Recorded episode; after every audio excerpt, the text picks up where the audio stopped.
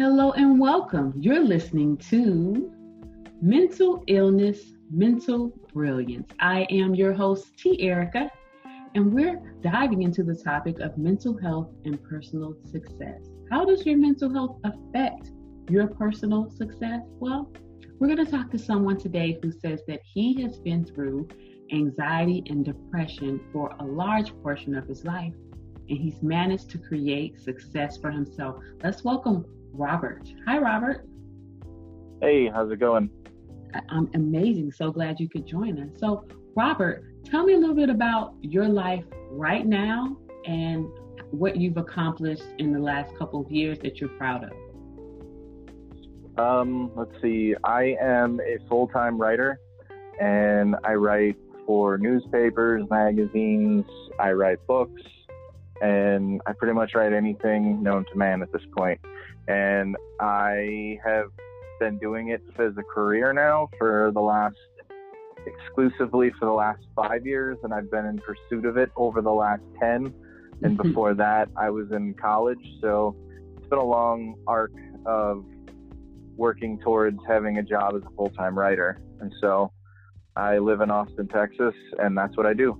To make it in this day and age as a, a freelance writer takes a lot of patience and you have to it's a skill. It's a definite skill because there's so many platforms and so many people claiming to be writers but not everyone can make the cut and you surely have. So that is awesome.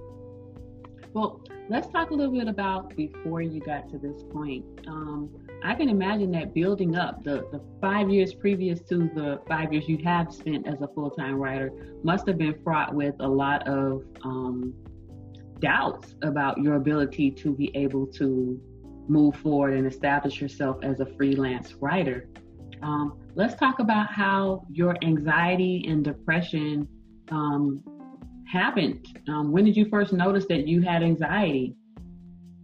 Um, so I've had symptoms of anxiety for a really long time, and I didn't know what was going on, and I, I just didn't know.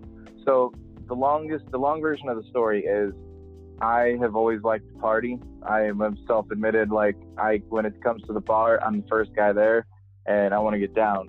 And I moved from Chicago to New Orleans, and I pretty much went full on Bukowski. I was writing and drinking and hanging out, and that was all I did was write and drink. And I didn't realize that I had an anxiety problem, and I didn't realize that because I was always really moody and I would get really down on myself that I had a thing with depression too. I had no idea. I was just staying drunk and writing.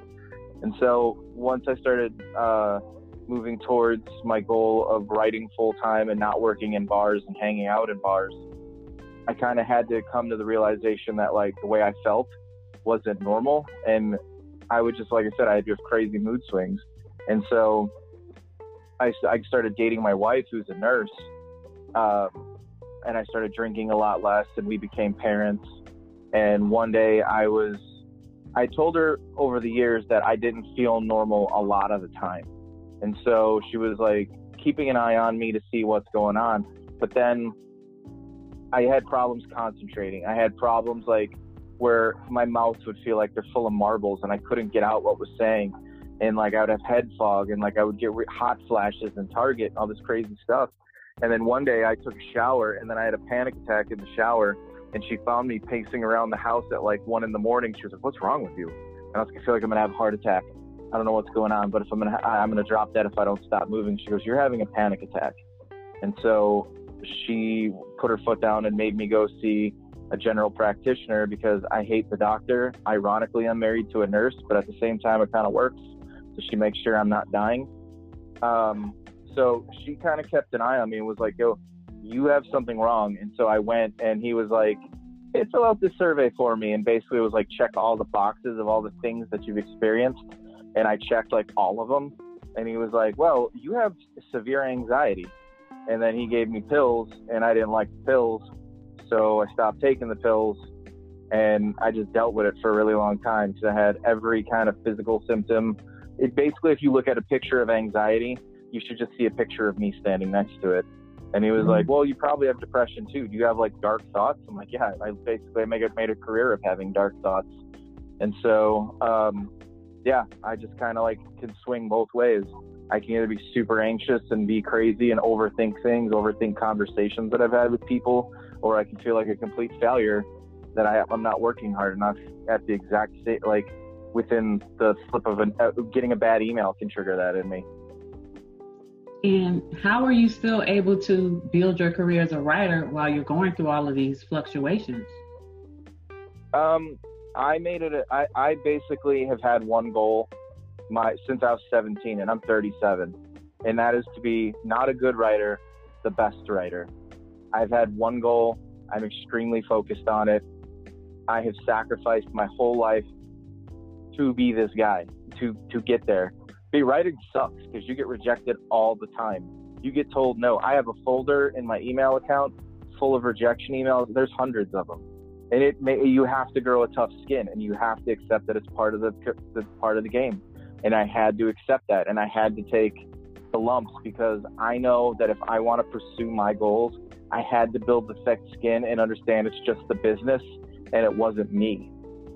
I get up every day and realize the world in my head a lot of things in the world are against me, and it's totally manufactured in my head.